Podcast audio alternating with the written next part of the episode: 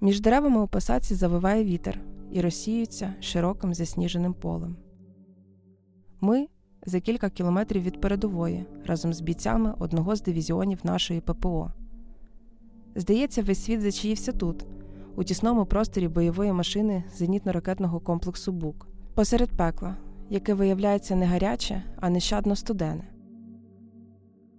Від морозу на металевій стінці всередині машини проростають крижані кристалики. Зенітники на це не зважають. Вони напружено стежать за невеликим круглим помаранчевим дисплеєм.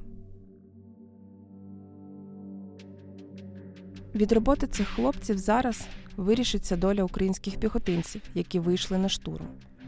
У небі над нами сили ППО щойно засікли ворожий вертоліт. Від того, чи вдасться бійцям з цього буку перехопити російську вертушку, залежить життя наших штурмовиків. Звучить команда до бою, час ще більше розтягується і завмирає. Вижу!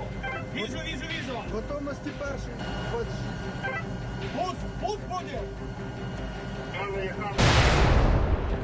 Є! Ракета Земля-Небо, випущена буком, розбиває вертоліт до того, як він встигає відкрити вогонь по наших штурмовиках. Внимание, дивіться, ціль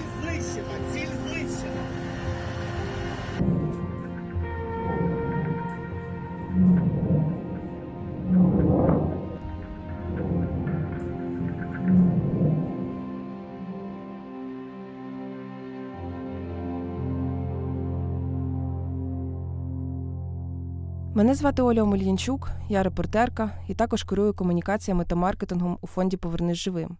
Ви слухаєте Небо на плечах подкаст про секрети роботи української системи ППО.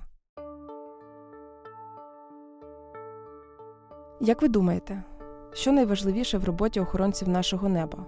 Техніка, ракети, навчені люди? Безумовно, це все дуже важливо. Але хоч би як це ефективно працювало, нічого не вийде без однієї деталі.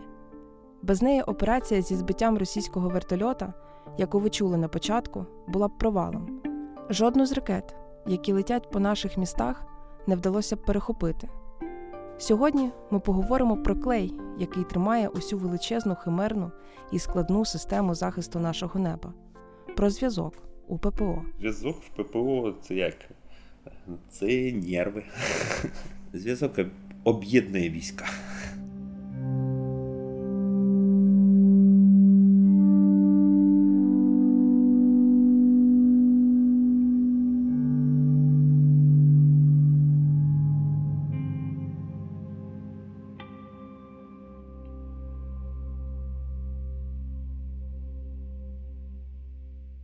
Напівтемним коридором однієї з частин на сході України впевнено крокує військовий. Він минає закладені мішками з піском вікна, залізним ключем відмикає дерев'яні скрипучі двері і сідає на так само скрипучий стілець за стіл, завалений горами документів. Нашого героя звати Микола. Ми не можемо назвати ні його прізвище, ні розказати більше про місце, де була записана наша розмова.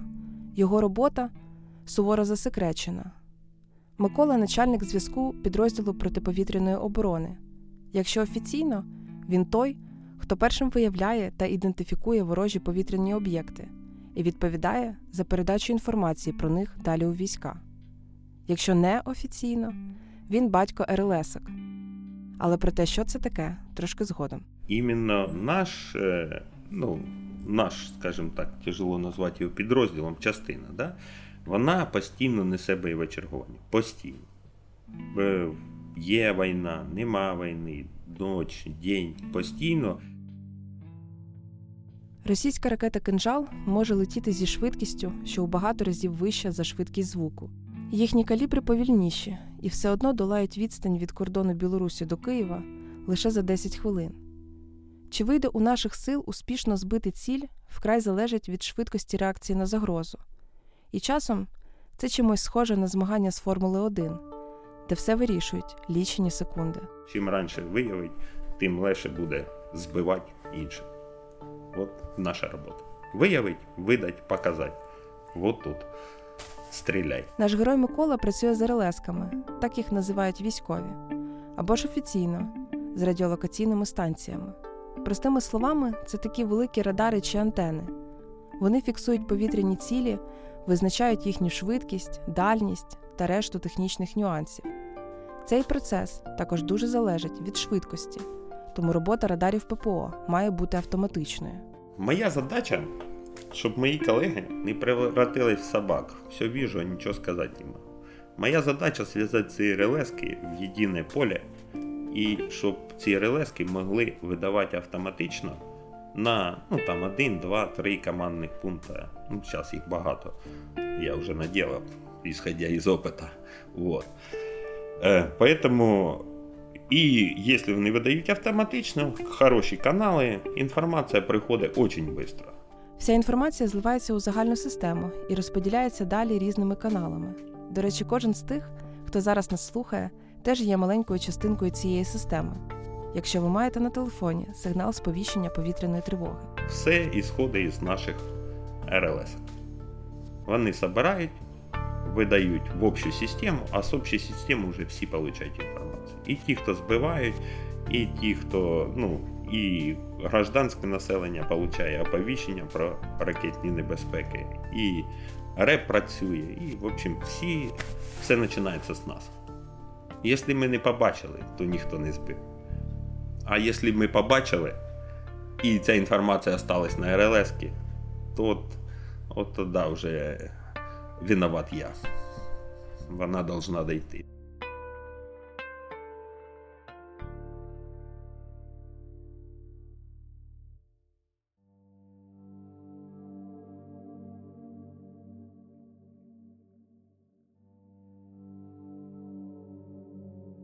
Як і всі наші оборонці неба, на початку повномасштабного вторгнення підрозділ Миколи був основною ціллю росіян. Але ще до того, як вдарити по нашим, тоді, рано вранці 24 лютого, ворог спробував залишити протиповітряну оборону без зв'язку. Десь за 10 хвилин до атаки до ракетної почали падати спутникові термінали е, масово. І потім е, літаки, літаки в- вздовж кордону літали, і потім ці літаки почали різко ділитись на багато повітряних об'єктів. Ми зрозуміли, що це ракети. Ну і, в принципі, там через е, хвилини-дві по нам прилетіло ну, три ракети. Одна на, ну, на позицію далі, ближче, ну і одна влучила прямо в командний пункт. Після цієї атаки офіцер та його побратими виходили до своїх пішки і буквально навпомацки. Микола пригадує, що не думав тоді про власну безпеку. Він переживав лише за те, щоб якнайшвидше розгорнути новий командний пункт. Він розумів, без зв'язку та координації всі наші військові стали б сліпими живими мішенями. Мене як професіонала просто заїло це. Це ми вже вийшли, це вже, ну, в принципі, ми були в місті, вже ми вибрались, ну там. От. І до мене підійшов один чоловік, сказав, Коля, ну це ж все. Я говорю, та ні. Я говорю, я не согласен, що це пиздец. Ну от, от моя реакція була. Мені було, ну якось. Я сказав, вони що, думають, що вони з дітьми прийшли воювати? Та хрен. Ну і було таких багато. За перші дні Великої війни Микола разом зі своїми побратимами буквально на колінах відновлює систему зв'язку. Відновлює з того, що вціліло і що можна було дістати. Ну, я, от, допустим, дзвонив дружині і казав, я бачив те на складі, там железяки лежали, мені треба ці железяки. Вона там позвонила охрані, каже, їжджайте, забирайте, хоч весь склад нахер виносите. Вот. Звозили отак, хто що змог, на кучу зсипали, з них забирали і роз'їжджались. За декілька діб уже було зрозуміло, план росіян провалився. Активні бойові дії одночасно на сході, півночі та півдні України, повітряні тривоги та безкінечні атаки мирних міст. І в цей час наші сили ППО не просто відновили зв'язок, а й розпочали велику модернізацію нашої протиповітряної оборони. Винахід цієї війни мобільні вогневі групи. Ближче до лінії фронту це зенітні ракетні комплекси типу БУК чи ОСА.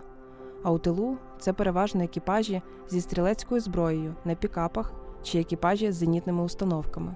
У нас доходило, що мобільні вогневі групи збивали там, ну, по-моєму, 7 ракет. Тому що в мобільної вогневої групи є інформація. Ми виявляємо, ми даємо інформацію.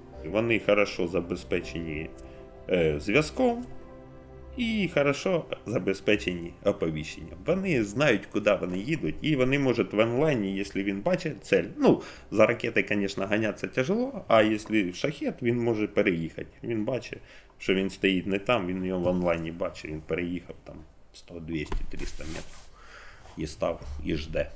Більше про роботу мобільних вогневих груп ми розкажемо у наступних епізодах подкасту. А зараз я хочу зупинитися на одній важливій, на мою думку, деталі. Дуже багато речей, коли ми говоримо про те, як працює зв'язок в ППО, залишаються під грифом секретно.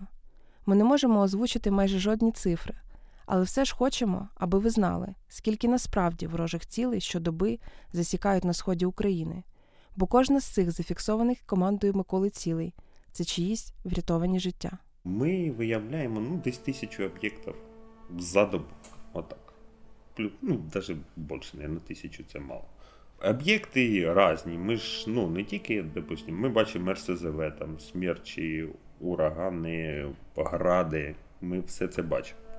Е, не всі ці ну, об'єкти можна збити, і, ну, є, ну, допустимо, якщо це РСЗВ, то задача попередити. У, Даже на передній лінії є змога у людей сховатись в укриття, там є 15, 20, 30 секунд, но є. Коли ми писали цю розмову з Миколою, прозвучала повітряна тривога, і повітряна тривога, коли ти в Києві, і повітряна тривога, коли ти в військовій частині на сході України, це зовсім різні е, відчуття повітряних тривог.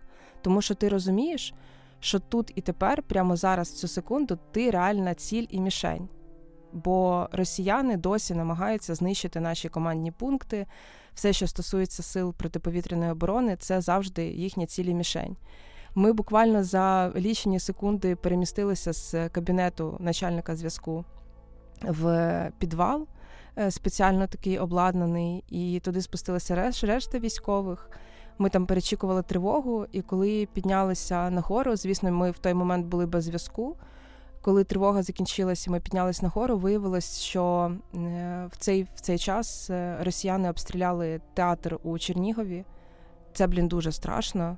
Е, особливо це усвідомлення, що минуло якихось там, ну скільки тривога тривала, я не пам'ятаю, можливо, хвилин 20, і за цей період, за такий короткий, сталася така страшна трагедія. І ти думав, що мішень ти, коли ти сидів там в підвалі військової частини. А насправді мішені були е, цивільні люди, які просто прийшли на захід е, в вихідний день в мирному Чернігові.